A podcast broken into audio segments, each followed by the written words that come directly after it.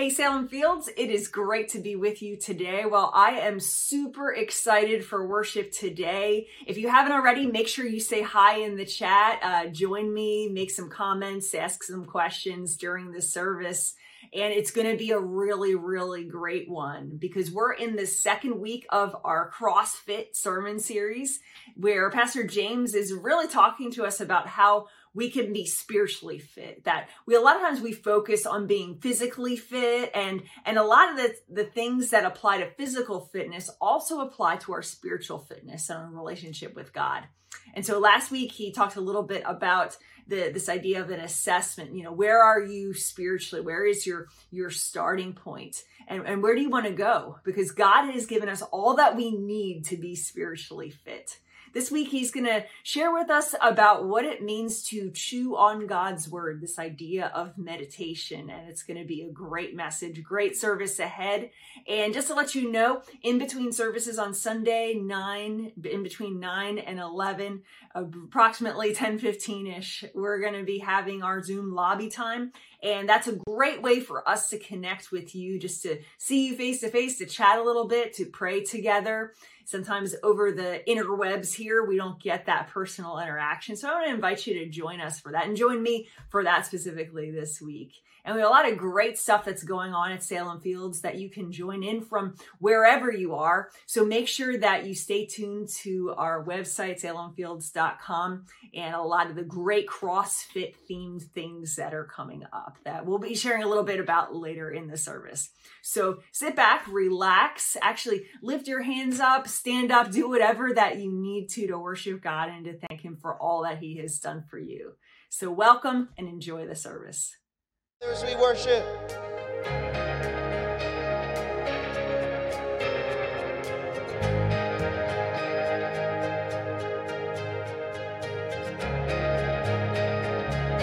All right, we sing.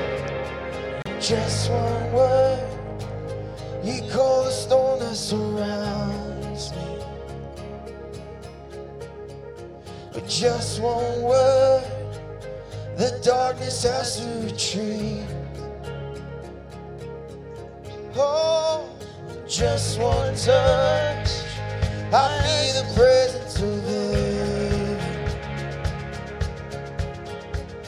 With just one touch, my eyes were open to see. My heart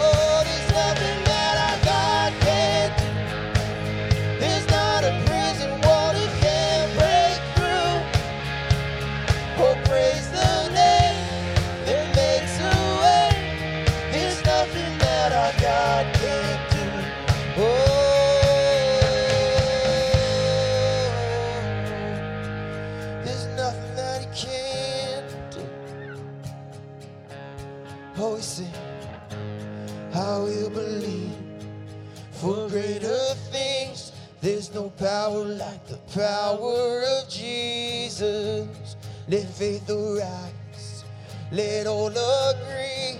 There's no power like the power of Jesus. Come on. I will believe for greater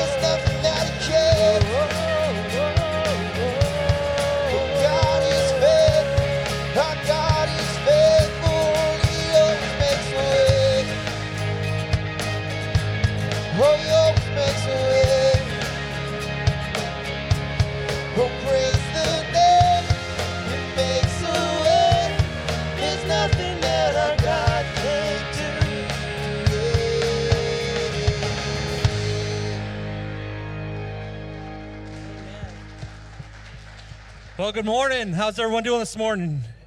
Hey, you can be seated. Well, wait, wait, wait, wait, wait, wait before you get seated. Hey, you know, we have uh, an amazing online um, group of people that are belongers as well. And I think it's just a wonderful way to let them know that they're feeling part of this body as well. So uh, just kind of face that camera or one of these cameras and just say, Good morning and welcome to all those that are worshiping with us online this morning. And then you can be seated. All right. No, no, no, baby, get up. No, I'm just kidding. I, I had I had control. I had power on the mic. I thought I'd get your little. You know, we are doing CrossFit. We thought maybe we could get some exercise in this morning. Um, no, we're excited that you're here. Thank you for joining us for worship this morning. Whether you're worshiping with us online or here, we know that God is here and God's going to do amazing things for us. You know, it's not by chance that you're here this morning because God's got something specific for you. And I know Pastor James's message is amazing and powerful about breaking down the barriers in our lives today and uh, getting to what uh, God has for us. You know, one of the great ways, uh, one of the big barriers I think in a lot of our lives is that of the tithes and offerings. We get wrapped up about this thing and oh, we're just giving to the church. No, it's a spiritual barrier sometimes that, that our giving to God is faithful worship to Him. And um, and you have the opportunity to to give faithfully in your tithes and offerings today uh, through uh, using the, the Salem Fields app. If you're worshiping with us online, there's a give button at the top of your screen. Or you can go out to our giving kiosk out in the lobby and uh, and you know give your uh, tithe and offering there. If you're a guest with us today, if this is your very first time, please don't feel obligated to give this in any way. We just want you to sit back, relax, and then uh, hear from God today and what He has for you. You know, we also want to make sure that you're filling out your connection card. I know it's hard; we don't have cards here for you, but you can go online to salemfields.com/contact and fill out that connection card. If you're worshiping with us online, um, I know our host there will be putting that little moment of the, you can click on that in the chat room, and we want to encourage you to do that and fill those things out because that's a way that we can stay connected to you. Um, this is where you can put your prayer requests. Let us know what's going on in your life so that we know um, how we can best serve you as your pastors and staff here at Salem Fields. Um, and it's also a great way for you to make sure that you're getting all the up to date information, um, whether it's our, our announcements and our text uh, uh, ways that we put out all of our information um, throughout the week. So uh, please fill out that uh, connection card. If you have your phone out with us, uh, phone out with us, phone out with you already, go ahead and check into Facebook because this is just another great way.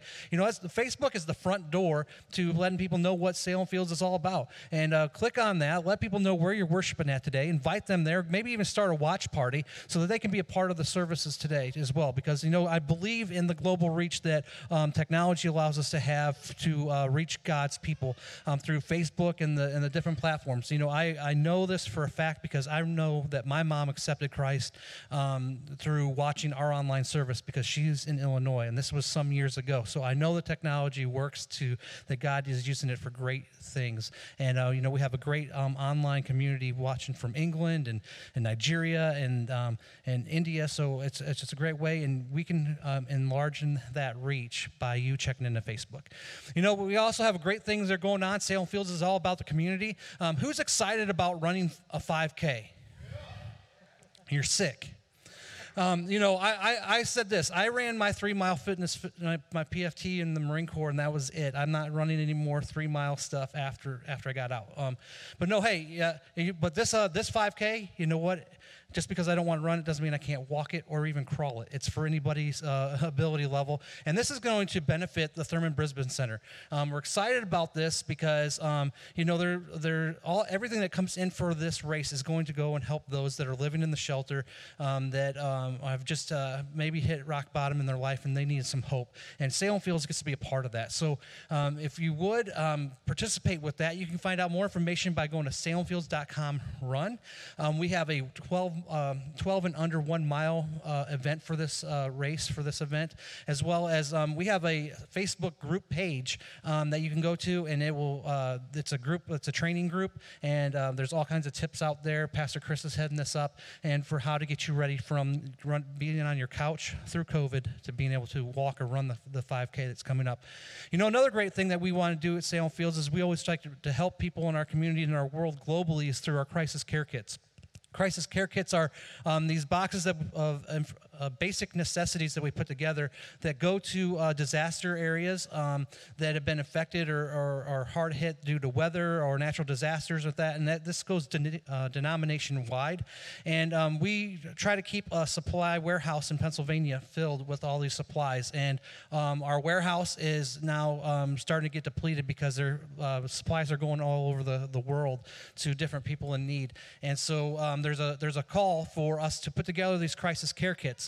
And uh, you can participate in that by bringing in the supplies and dropping them off here um, at, at the church. And you can also uh, find that information by going to salemfields.com slash kits. And that has a little PDF file, that lets you know all the all what's uh, needed in those kits, how to pack them up and bring them back here um, so that we can continue to put our, our um, our hearts out there to those that are in need throughout the world. You know, we're just excited that you're here today and to worship. You know, I give it up to our worship team, and every week they're up here and they're trying to lead us. And I know it's not the same; it hasn't been the same since COVID, where we're not like a huge group in here. But you know, let's let's feel like a large group this morning and lifting up praise to God and, and supporting our worship team as we lift up praises on how God's brought us through this week. Um, let's continue to worship. Stand together as we continue to worship. Bible says that perfect love casts out all fear. So when we choose to stand on the love of Christ, we have our confidence. So let's praise Him from that position today. Darkness tries to roll over my bones. My sorrow comes to steal joy out. When brokenness and pain is all I know. I won't be shaky. I won't be shaky. Come on. Cause my fear doesn't stand a chance when I stand in your love. My fear doesn't stand a chance when I stand in your love. My fear doesn't stand a chance when I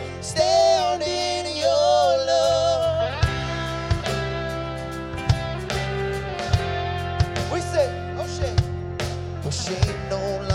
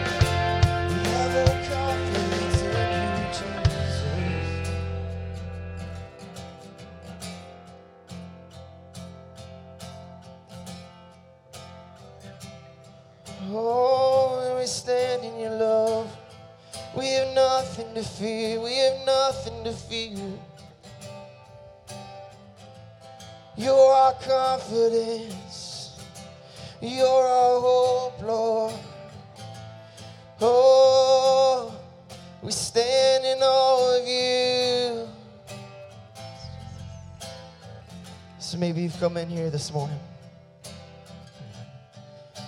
and you've been wrestling with fear, or maybe you've been wrestling with just some other struggle. But I want you to understand something. God doesn't want you to stay in that moment of bondage, in that moment of captivity. See, He's come to set you free. And it's just as simple as opening your heart and surrendering to Him. You know, kind of think about when we raise our hands, it's almost like this white flag that we raise, just giving Jesus complete control over our moments and over our life.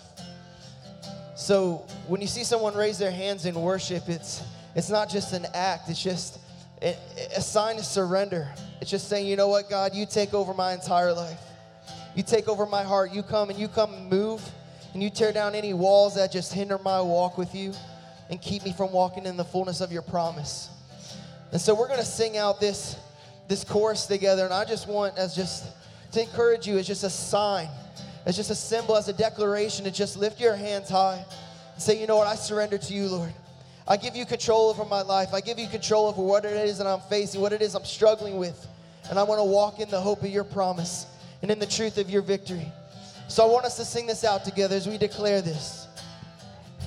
So I stand with arms high and heart abandoned in awe of the one who gave it all.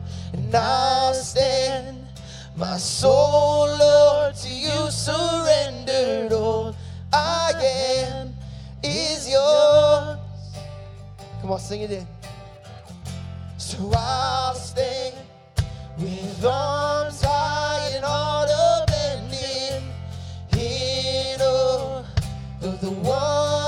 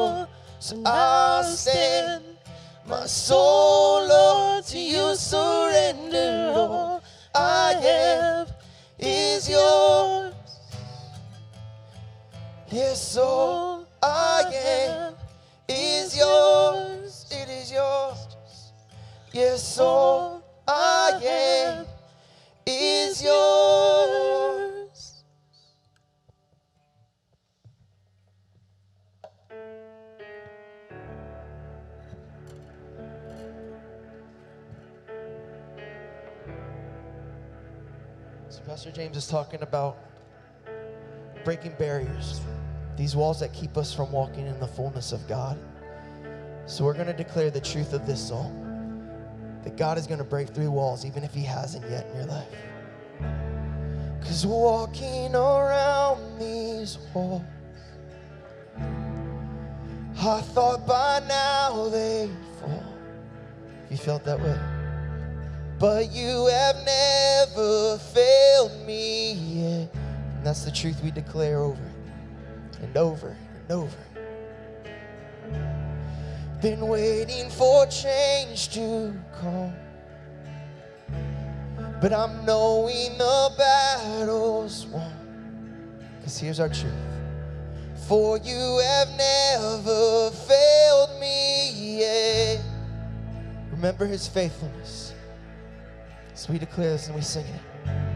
Because your promise still stands. Great is your faithfulness, your faithfulness. And I'm still in your hands. This is my confidence. you've never failed me yet. He doesn't fail. It's not in his nature. It's not who he is. We sing this together. Yes, I know the night won't last. And your word will come to pass. And my heart will sing your praise again. Even in your the weakest moment, let your praise rise, let your song rise. Cause Jesus, you're still enough. Just keep me within your love. Oh, my heart will sing your praise again. Oh, we sing and we declare, oh, that your promise still stands. Great is your faithfulness, your faithfulness. I'm still in your hands, and this is my confidence. 'cause you never fail. Oh, your promise still stands. Great is your faithfulness, your faithfulness. I'm still in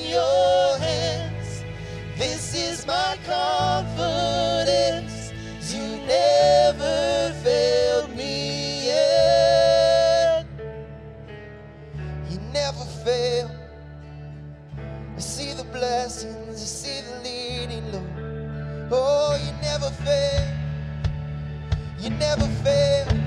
Oh, and you won't stop now.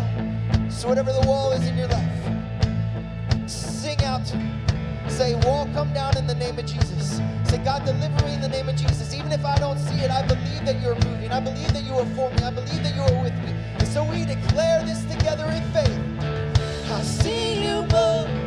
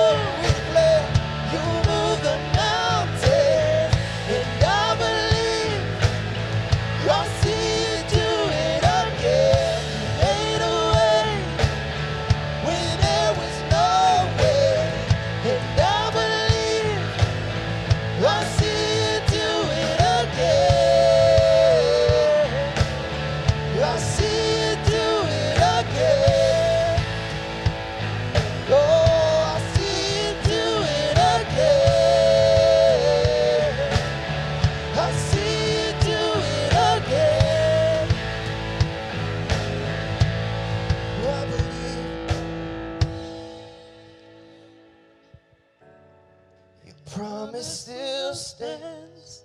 Great is your faithfulness, faithfulness. I'm still in your hands. This is my confidence. You never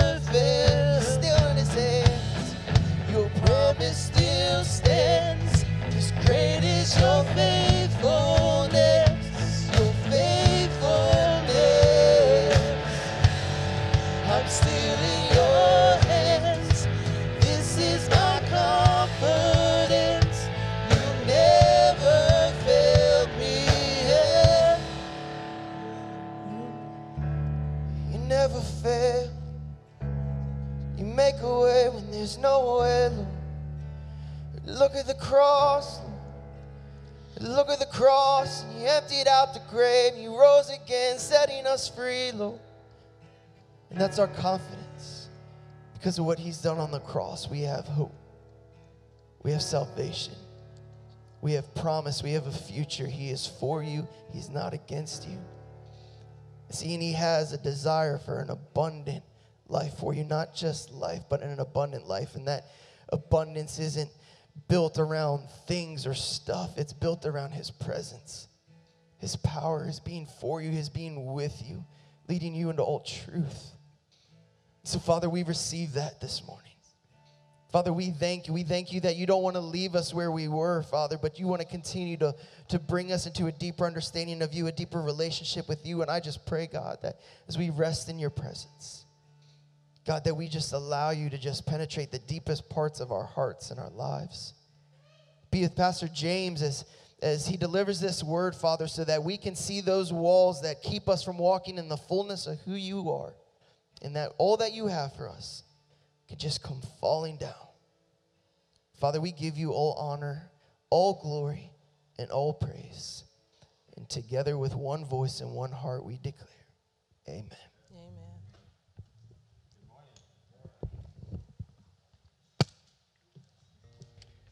I am so glad that you are here today. Um, there's a reason why I do not work out on Saturdays. And the reason why you don't work out on Saturdays is because if you do, you can be stiff on Sundays. And today is one of those days that I'm stiff because uh, we were at Faith and Fitness uh, yesterday, had a great turnout and uh, a great word and some great uh, um, exercises. And, and Justin tried to kill me, and so Matt and the whole crew. And so uh, I'm a little stiff today, but I'm making it. I'm making it. And uh, I'm so uh, glad that you are here as we continue this series called CrossFit. We started last week and we started by talking about balance being the key to spiritual fitness. Balance being the key to spiritual fitness. So, so I began this journey at about 50 years old. I was 50 years old and I began this journey to, uh, to become physically fit. And so I was a man with a plan. And, uh, and I, I went into it and I said, you know, I'm going to be, I'm going to be squatting hundreds of pounds. I'm going to be biking hundreds of miles and, and, and I'm just going to be lifting tons of weight. And, and I was excited about it. Have you ever had a plan? that you you're excited about it and you just run into that plan and you just run in with uh, give it all your gusto and you're excited and sometimes your your plan is a little unrealistic. I, I remember my trainer deciding to uh, let me go with my plan for a little bit. Uh, maybe he was teaching me a lesson or so. But, but so I said, you know, uh, he said, well, what do you, what do you squat? And I said, well, why, why don't we start with about 250? And, and uh, excuse me, how, what do you push up? And I said, why don't we start about 250? So, so he puts 250. Now, mind you, I'm 158 pounds, 6'2", like a stream bean. And so he puts the 250 on there so I can press it. And, and I got all excited about it. And I was going to show him that I was a man with a plan and I could do all this stuff. And, and I got laid down on the bench and I went to, you know, I just went to lift it off so I could get it off of the, the bench and begin to press it. And I don't know, I, maybe it got caught on the, it was caught or something because I, I was pushing it up and it wasn't going anywhere. And I, and I pushed harder and it wasn't going anywhere. And, uh, and my trainer said, You know what? You might have a plan, but your goals are unrealistic. Have you ever been in a situation where you had a plan, but your goals were unrealistic? If I would have stuck to my plan, I would have crashed and burned right away. But luckily, my trainer began to work me out, began to see what, what was going on in my life, to see the things I was strong at, the things I was deficient at. He began with things like balance, and he began to look at growth barriers and different things like that. And it was interesting as people would watch my progress online because there were some people who were who were basically uh, really into it and who were kind of encouraging me and were so impressed about what I was doing and and and thought I had arrived and I hadn't arrived and then there were some people who were making fun of me because I would put on there and, and my trainer would have me sometimes doing these 10 pound weights.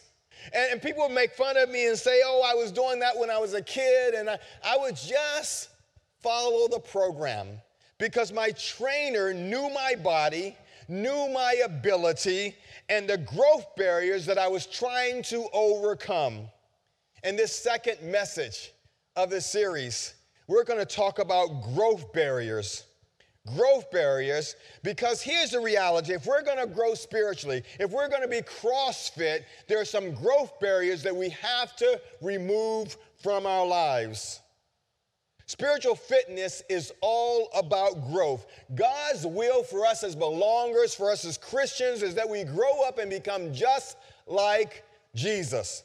In most cases, we have barriers to growth in our lives. Uh, lack of spiritual fitness happens when barriers prevent us from knowledge, motivation, accountability, nourishment, and commitment growth in our lives. Here's the good news, or should I say the God news? The God news is this that He can help us destroy growth barriers and become CrossFit. So, back in the early years, I was a youth pastor in York, Pennsylvania. And one of the things they had for a small group is they had a bike riding small group.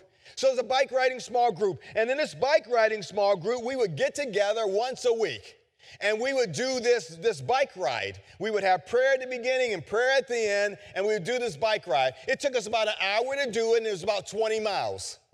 And so I began to do this bike riding. I liked it. I went and I purchased a bike. It's right back there. I still have it today. It's about 28 years old. And, and uh, I, I got this bike and, and I, was, I, was, I was biking and I was enjoying it.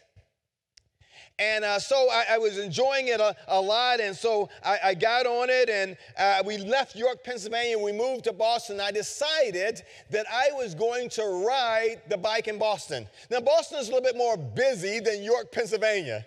And I was making, I was having a ride, you know, trying to go with traffic and different things like that in Boston, Massachusetts. And one day a car cut me off. And when the car cut me off, I kind of slammed on my brakes, right? Because that was my reaction. And the, uh, the problem was I had clip shoes. If you ride bike and you, you get good at it, you get these shoes that have clips in them and they clip into your pedals so that you get more energy when you're pedaling. And, and as I stopped real quick to keep from hitting that person, uh, I put my brakes on and I couldn't get my shoes out fast enough. And I went down. And when I went down, about, about two or three feet from me, a car went right past me and my life flashed before my eyes. Because if I had been a number of feet further out in the road, I would have been crushed. And that day, I put that bike down and I didn't ride it again. It, wasn't a year that I didn't ride again. It wasn't two years that I didn't ride again. I didn't ride that bike for 10 years. In the meantime, we moved from Boston and we moved here to Fredericksburg. And the whole time I was on staff here at Salem Fields, I didn't ride that bike. 10 years into my journey, I'd gone up to Annandale to be a pastor up there. And one guy, one of the parishioners, one of the, came to me and said, Hey, let's go bike riding. And I said, Oh, that would be great. And I got excited about it. In fact, I took my bike and I put it in my, my truck at the time and I took it up to Annandale, my office, so that we could go bike riding. And for two years, that bike sat in that office and I did not touch it. And one day, Marcelo, one of the parishioners at the church, one day he came to me and said, You know what? I want to give you a pastor appreciation gift. And so Marcelo took my bike and he, he, he gave me the gift of a tune up. He went in and replaced the tires, replaced the tubes, the brakes, the gears, gave me a total bike tune up. And so I had no choice. I had to get back on the bike. And so one day he took me out and, and we did a course. We went from the Lorton jail, right there 123 Ox Road, all the way up to Fairfax and back. And if you do that ride, it's about a 20, 20 mile ride. And we did it in an hour and I was feeling great. And when I got back to the Lorton, that Lorton jail parking lot, I asked myself, Hayward, what took you so long to get back on the bike? Because it was like it was, I got right back on and I went, I went right back where I started. So it wasn't a physical thing. It wasn't a, my inability to ride the bike. It was a growth barrier. That accident had produced a growth barrier in my life, and I was not able to get over it. Here's the reality we have growth barriers in our lives. There are things in our lives they can be situations, they can be failed relationships, they can be hurts or habits or hangups. They can be lack of commitment and some other things that pr- produce growth barriers in our lives that keep us from being what God wants us to be in Christ Jesus. And so, if we're, if we're going to take this journey into, into spiritual fitness, we have to deal with growth barriers. You know, Jesus talked about barriers of growth. He didn't use those exact terms, but our main scripture today is going to talk a little bit about growth barriers. So, our main scripture is from Matthew chapter 13, verses 3 through 13, and this is what it says Using the boat as a pulpit, this is Jesus, he addressed his congregation telling stories. What do you make of this? A farmer planted seed, and as he scattered the seed, some fell on the road, and birds ate it. Some fell in the gravel. It sprouted up quickly, but didn't put down roots, so that when the sun came up, it withered just as quickly. Some fell in the weeds and as it came up, it was strangled by the weeds. And then some fell on good earth and produced a harvest beyond its wildest, his wildest dreams. Are you listening, really listening? Disciples came up and asked, Why do you tell stories?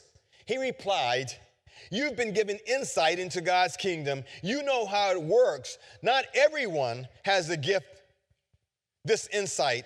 It hasn't been given to them. Whenever someone has a ready heart for this, the insight and understanding flows freely. But if there is no readiness, any trace of receptivity soon disappears. This is why I tell stories to create readiness to nudge people toward receptive insight. So Jesus was talking about growth barriers. He talked about seed that, that fell like uh, that fell among weeds and the weeds become a growth barrier. He talks about seed that falls in gravel and, and sprouts up really quickly, but because it doesn't have deep roots, it withers, growth barriers. He talks about seed that falls on the, on the ground, and so, and so what happens is something steals that seed away, growth barriers. Could it be that the reason that we're not growing the way we want to grow is because there's a growth barrier in our life. So, what are some of these growth barriers? Today's message is going to be really practical. I'm going to share five growth barriers with you, and I'm going to share some, some suggestions on how you deal with those growth barriers because the reality is we all have growth barriers in our lives. And unless we can identify these barriers, and unless we can give these barriers over and, and give ourselves over to the Lord, those barriers will keep us from being what God wants us to be, what Christ died for us to be. We've prayed for you today. We pray for those who are listening online, to those who are in the auditorium here, those who will be listening for us with, to us somewhere off in, the globe somewhere. We pray that, that God the Holy Spirit would be here and that He would be speaking and revealing to us what those growth barriers are. Because I don't try, I don't care how hard you try. I don't care how hard you bootstrap it. If you don't deal with growth barriers, you will stay exactly where you are. So, the first growth barrier, you want to write some of these down, is knowledge. Knowledge, the mind or intelligence. Some people, growth barriers, knowledge, they just don't know enough. Listen to what Hosea says My people are ruined because they don't know what's right or true.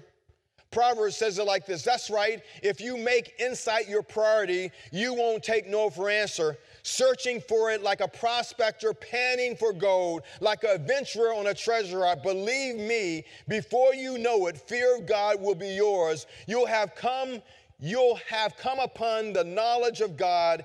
And here's why God gives wisdom out free, it's plain spoken in knowledge and understanding.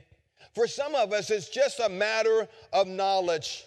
The growth barrier is because we don't know enough. This lack of growth or this growth barrier of knowledge reminds me uh, of my early, my first sermon. I was called into ministry at 16. I didn't want to go into ministry. And, and so my pastor was trying to encourage me. And so he said to me, James, uh, I have a slot open on Sunday night and I want you to speak. That was when we had Sunday night services, right?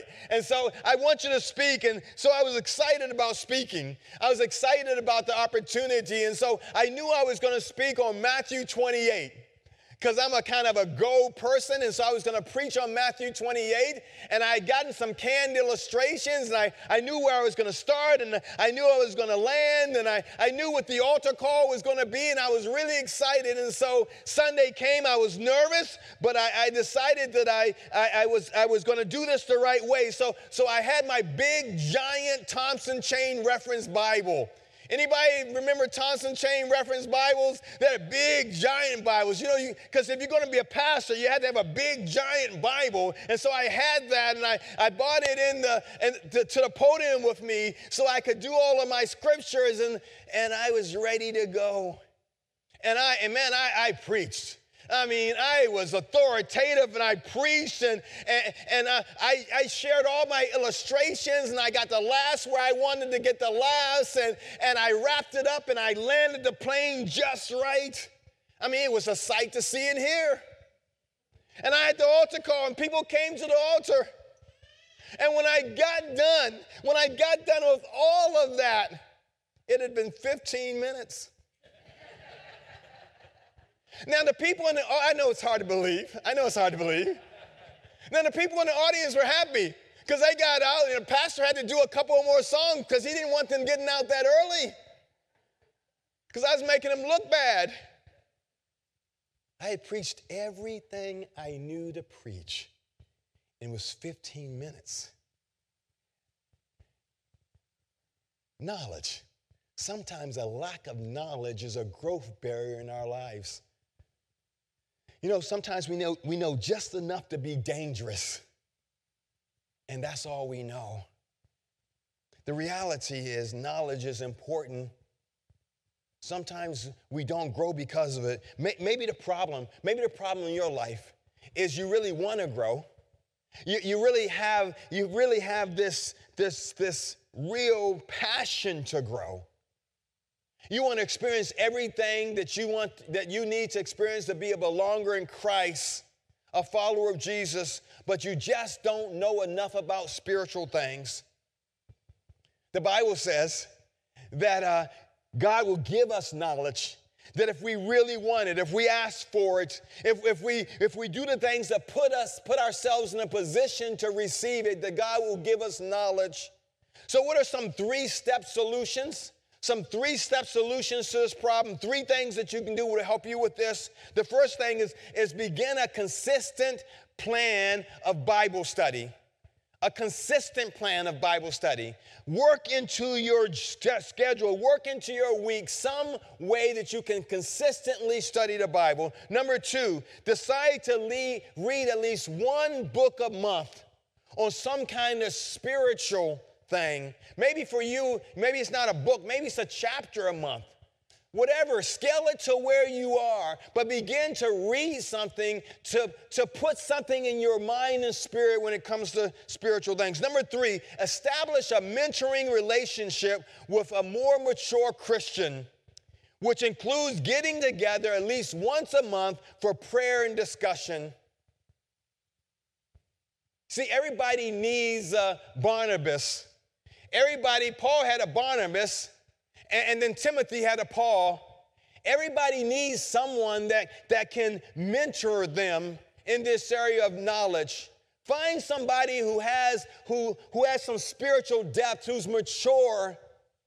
You know what I like to do if I'm going to spend my time with people in this area? I want to always find somebody that's doing better than I am. And I want to spend my time with that person and allow that person to mentor me and to pray with that person, discuss the things of faith. The second growth barrier is motivation or enthusiasm. Motivation or enthusiasm. Jesus went to work on the disciples. Anyone who intends to come with me has to let me lead. You're not in a driver's seat, I am. Don't run from suffering, embrace it. Follow me, and I'll show you how. Sometimes it's just a lack of enthusiasm, and this this has a tendency to work with people who've been on the journey for a little bit. You know, when we're first saved, we're excited about it. We want to go tell everybody. We're excited about it. We're excited about the changes that we see God doing in our lives. And we become the best evangelists, the best people of telling our story and, and encouraging other people to come with us and to discover this Christ that has transformed our lives. And we're excited. We don't have any knowledge, but we're excited about the little knowledge that we do have. The problem is sometimes as we stay in the journey and as we as we are belonger for a while and, and, we, we stay on this journey for a while so that enthusiasm that motivation begins to wane and begins to dry up.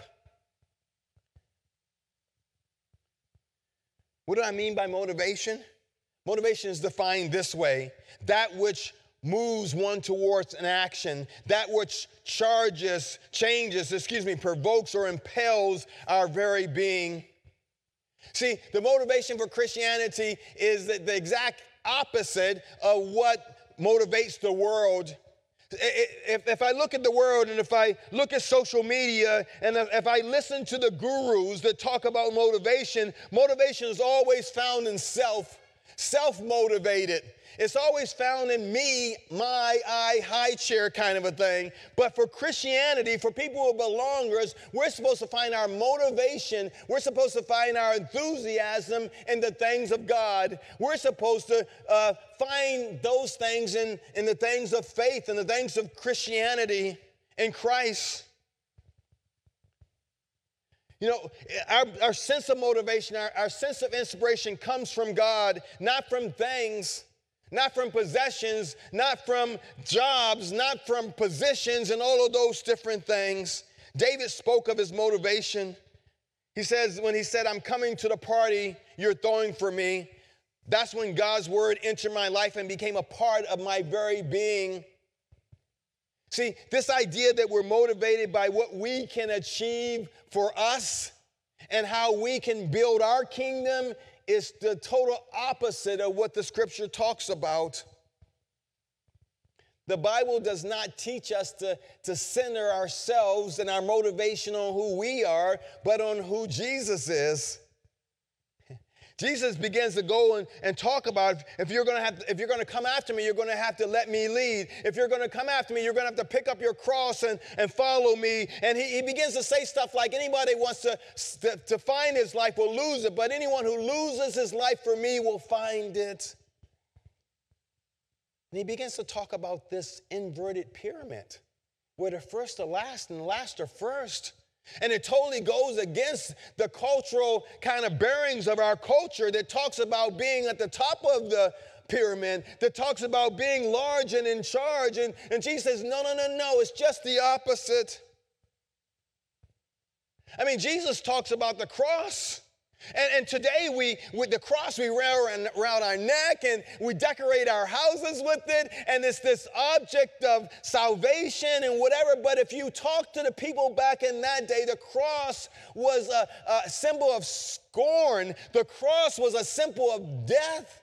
It's only because Jesus conquered the cross that we can decorate our houses with it and wear it around. It would be like us taking the electric chair or the gas chamber and deciding that we were going to have little, little, little knick, knickknacks of the gas chamber or the electric chair and we were going to wear that around our neck. Can you imagine it? I'm going to wear the electric chair around my neck. I'm going to have electric chairs on my walls to decorate my house. Of course not. The cross was an instrument of death. And Jesus' message to us was only those who die to themselves, only those who die to themselves will truly follow him. We do that by, by, not, by not doing things out of vanity or conceit, but instead considering others better than ourselves, because that's what Jesus did. That's what Jesus did. Jesus considered others better than uh, himself. In fact, the Bible says, when we were of no use whatsoever, Christ died for us. And then in Philippians, it, it, it talks about this great emptying process that, that God the Son went through that he sent on a mission to save you and I to move into the neighborhood. And he goes through this emptying process where he sets aside his glory and he, he sets aside all of the things of the Godhead and he, and he moves in his neighborhood. And the Bible talks about, Paul talks about how he lives this humble life and how he dies a sinner's death. And because he's obedient, then God takes him and exalts him to the name that is above every name, so that the name of Jesus, every knee will bow and every tongue will confess that Jesus is Lord to the glory of God the Father. Motivation, enthusiasm, not found in ourselves, but found in Christ. Found in Christ. So, what's the three step solution? Number one, find someone who has a need and begin to minister to that person. You say, James, why would I do that? Here's why.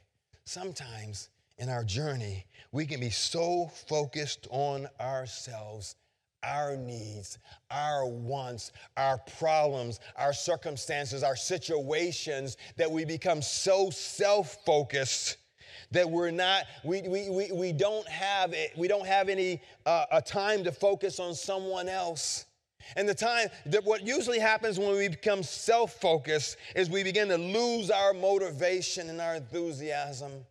But if you take the time to focus on someone else, to see someone else's problem, that does something. It stirs something up. If you begin to be part of God's solution for someone else's issue, and it begins to stir something in us. Number two, look around for Christian belongers who seem to have a contagious enthusiasm and set up some specific time to hang out with those people.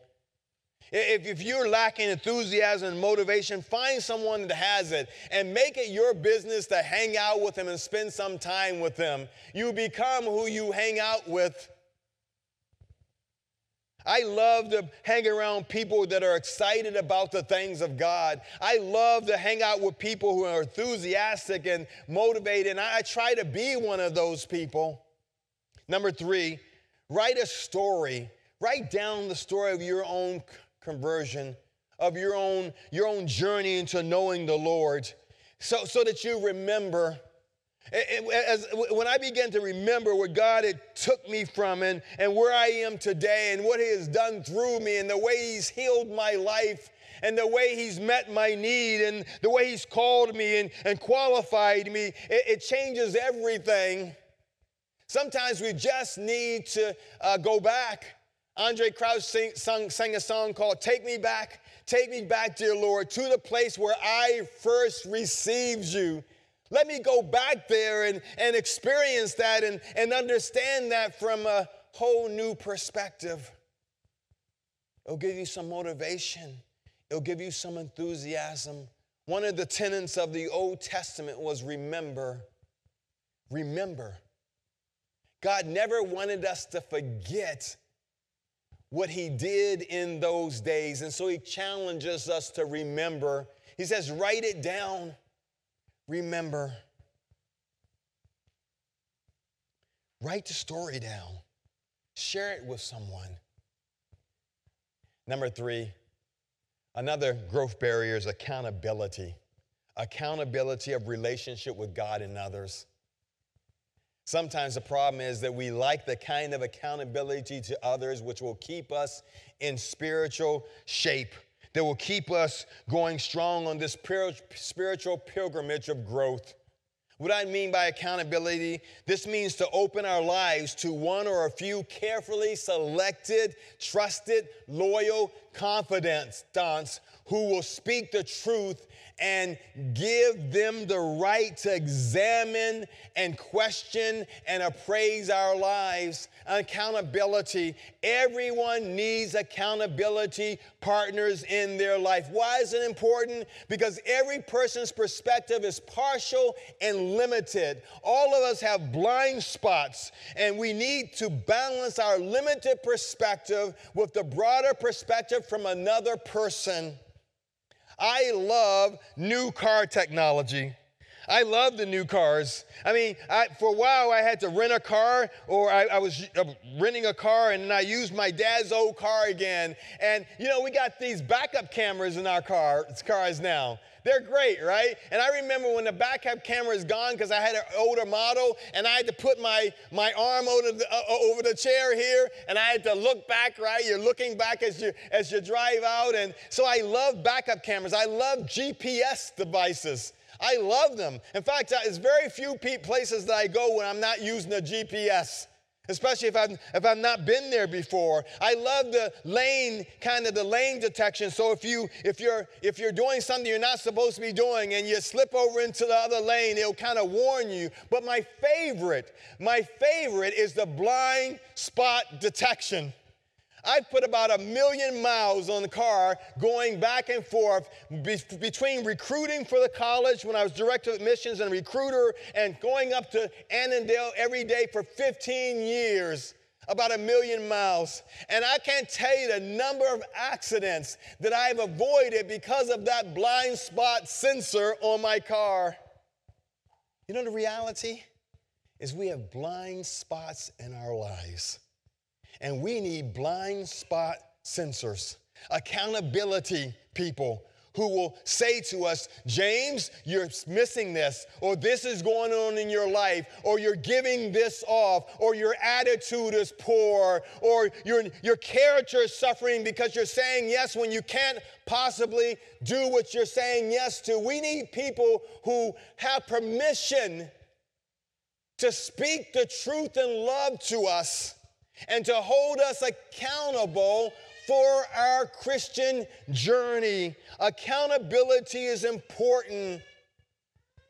We need people who help us see oncoming growth barriers and the things that hinder what God is trying to do in our lives.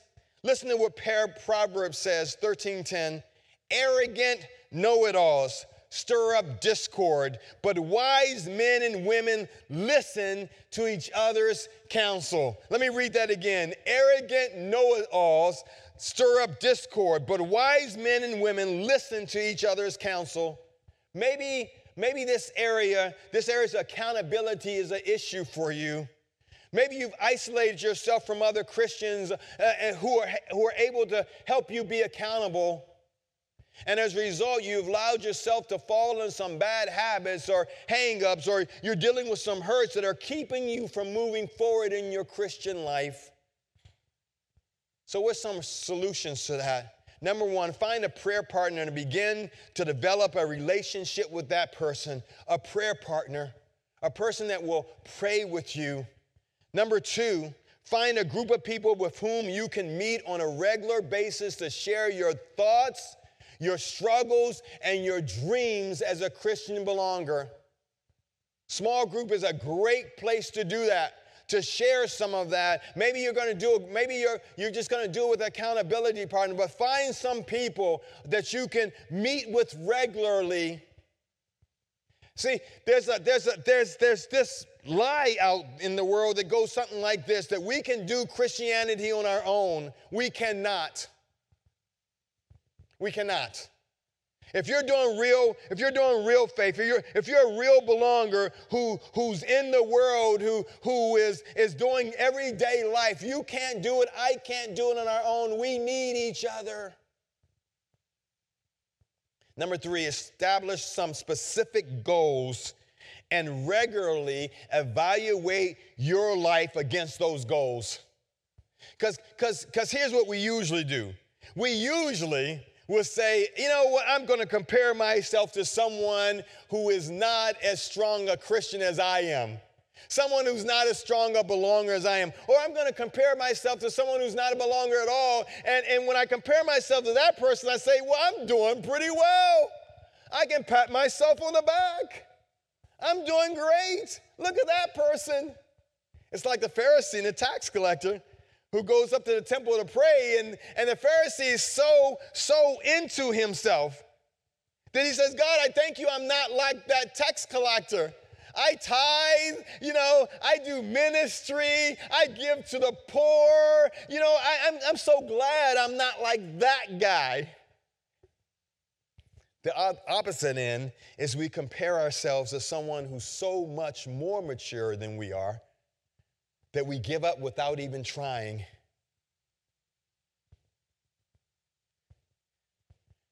No. What if we were just to establish some specific goals?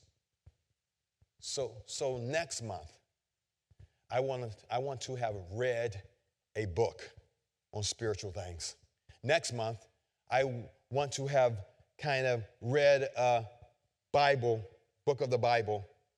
Next month, I want to get in uh, accountable relationship with someone. Next year, I, I, want to have read through the Bible, specific, measurable goals, and then evaluate ourselves against those goals. Number four, the fourth growth barrier is nourishment. Nourishment. Jesus is saying this in John chapter 4 the food that keeps me going is to do the will of the one who sent me, finishing the work he started.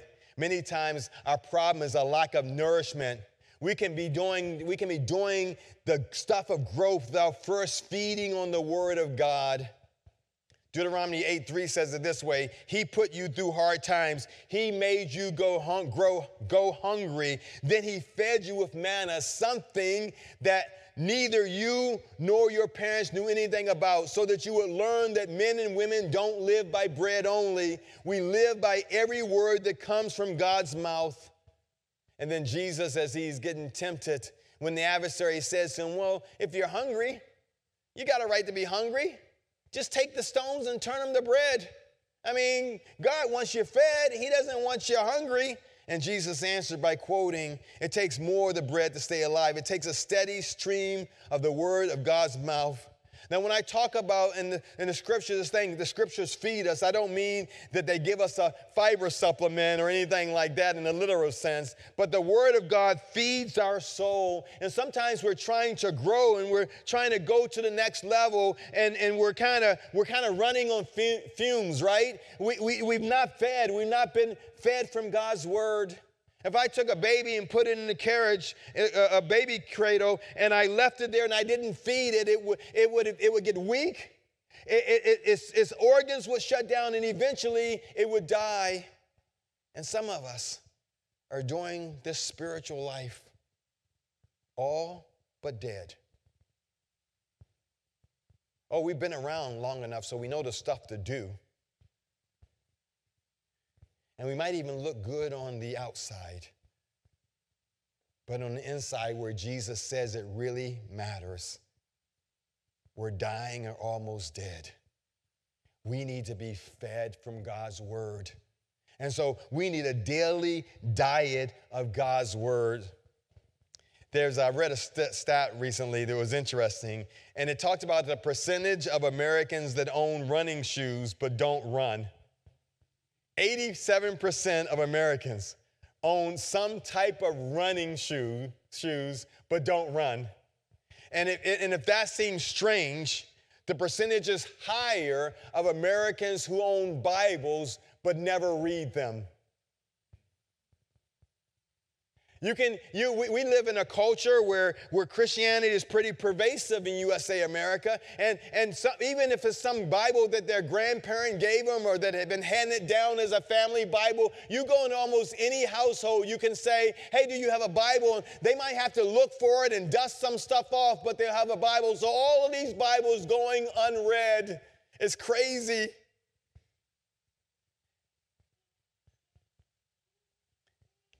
So, what are some solutions? Meditate on the Word of God. Meditate. Just, just get the Word of God in you and, and begin to go over it again and again and again. There's so many ways that you can meditate. Put scriptures, put scriptures up all around you.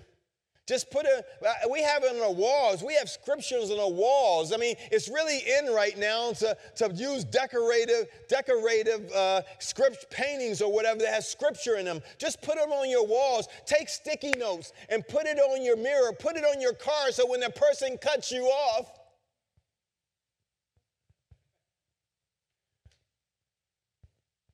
get the YouVersion. version is on your phone. It'll, it'll, send you a memory verse. You can do devotions through the YouVersion. It will send you, it will do reading plans where you can read. Jump into discussion groups with other Christians and discuss uh, a, a message or, or a book of the Bible.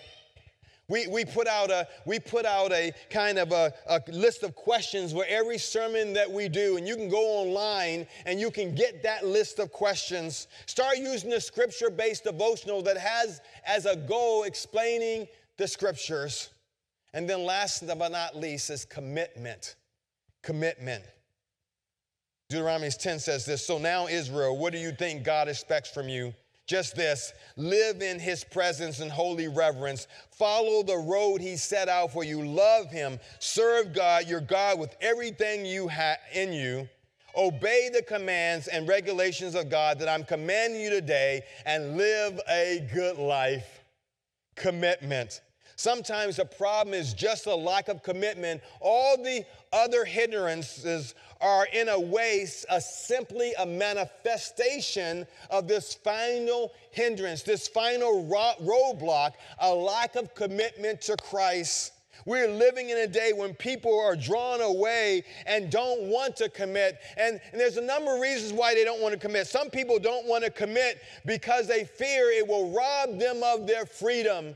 If I commit to something, I won't have freedom. And the, the, the truth is, true freedom, true freedom comes only through commitment. The uncommitted person is not free, but rather bound bound by desires and demands of the moment. Number two, some refrain from commitment because they fear that they will not be able to follow through on them. And so, better than breaking my commitments is not making any commitments at all. They made commitments in the past to a parent or to a spouse or to a child, and they failed those commitments. And so they don't want to make a commitment. But if you're going to grow in spiritual faith, if you're going to grow, Paul says this because of the mercy of God, here's what I want you to do. I want you to take your God helping you take your everyday, ordinary life. You're sleeping, you're eating, you're going to work, you're walking around life, and place it before God as an offering. Embracing what God does for you is the best thing that you can do for Him. Don't become so well adjusted to your culture that you fit into it without even thinking. Instead, Fix your attention on God, and you'll be changed from the inside out, readily recognizing what His will is for you or what He wants from you, and quickly responding to it. There's a Garfield cartoon that says this. I love this. Garfield says in the cartoon, One of my pet peeves is people who never finish what they start. He grins and then he smiles and says, I do not happen to be one of those people. And then the last frame of the cartoon says this My philosophy is never start anything. Some of us are like that. We never make any commitments. So we can say, I keep my commitments, even though we haven't made any. Maybe this is your growth barrier. You don't want to confine your life with a commitment that you know you're not going to be able to fulfill, so you never make a commitment. What are some ways that you can work with this? Remember the grace and mercy of God. that God's got grace and mercy. And I would say it's better to make a commitment and not fully get there than to make no commitments at all. God has grace, God has mercy. He can help you with that. Number two, write down some specific commitments that you need to make today. God the Holy Spirit is here. We asked him to be here. We've gathered in his name. He's there in the living room where you are. He's here in the auditorium. What commitments that you do you need to make? Write them down and then put a timetable on the commitments. Put a timetable. Say by this date, uh, by this date of this month, I want to do this and then put it somewhere where you see it. I usually sometimes take it and put it on a sticky note and put it in a mirror. So when I get up in the morning and I'm shaving or whatever I'm doing in the mirror, I can see that commitment. Sometimes I'll make them a screensaver on my phone. So as soon as I pick my phone up, the commitment is right there. Sometimes I'll put them in, I'll make them the reminders. So it will shoot me something every now and then, reminding me of the commitment that I have committed myself to. So, in wrap up, what type of soil are you? Are you in a place where God's grace can help you grow? What are the, what are the growth barriers in your life? You know, God the Holy Spirit can help you break those growth barriers, but it all happens with surrender. Here I am, Lord, such as I am. Here I am. Then let me ask you one last question. Who are the Marcellos in your life? Remember Marcelo? The guy who helped me get back on the bike, who helped break the growth barrier in my life? Who are the Marcellos in your life? And then one another question. Who are the people that you are being Marcello in their life? We need each other. We're in this together. And God wants to destroy growth barriers in our lives so that we can be CrossFit. Would you pray with me this morning? God, thank you. Thank you for, for, for being the God who, who's our trainer, who sees the growth barriers, who knows who we are, who knows the things that are keep getting in our way and keeping us from becoming more like you. And so, Father, we, we offer those things up to you today. You have already spoken in our ears and told us what those growth barriers are. And they, they don't have to be what I share, they might be something else, but you told us what they are. And Father, the process now is to offer that growth barrier up to you and say, God, how would you have me deal with that growth barrier? How would you have me move that out of my life? And so I can continue to go to the next level. Because the reality, God, I understand that it's not your will that I stay stagnant. It's not your will that I that I plateau. It's, it's not your will that I'm the same person today that I've been for 10 years or five years or 20 years or even one month. Your will is for me to go to the next level, to become more like Jesus, to have an impact in my world that transforms my world as as I walk through it and live in it and exist in it. So, Father, would you help me today? Maybe you're here today and you said, James, I, I don't know. I don't even have a relationship with the Lord. I don't even know. I don't even get all of this stuff. You're not here by accident, whether you're in the auditorium or listen to me online. This is a divine appointment. And today you can have a relationship with the God who knows you best and loves you most. And maybe it would be a prayer that you would pray something like this God, I don't get it all, but something, in, something inside me says the best decision I will make today is to surrender my life to you, to be in relationship with you. And so here I am, Lord, such as I am, my past, my present, my future. I give that to you. I ask you to forgive my selfishness, my self centeredness and come and live inside my heart. The Bible says if you confess with your mouth that Jesus is Lord and believe in your heart that God raised him from the dead, you can be saved. So, Father, we thank you for being that you're still in this salvation business, that you're still capturing people's hearts forgiving them, and your grace leading them by belief, by faith, into a relationship with you. Now, Father, would you help us to be CrossFit people? We thank you for all you're doing. In Jesus' name, amen. Thanks for being here. Love you guys. Hey guys, well, thanks so much for joining us today. It's been wonderful to be a part of this this digital virtual community with you and worship together from wherever we are. And don't hesitate to reach out. We are here for you at Salem Fields Community Church and we want to connect with you. If you haven't had a chance, fill out a connection card. Let us know how you're doing. If there's any requests for prayer that you have, any needs, or any things that you're interested in, especially as we've talked about some of the upcoming events here in the CrossFit series. So have a great week and we will see you next week. Take care.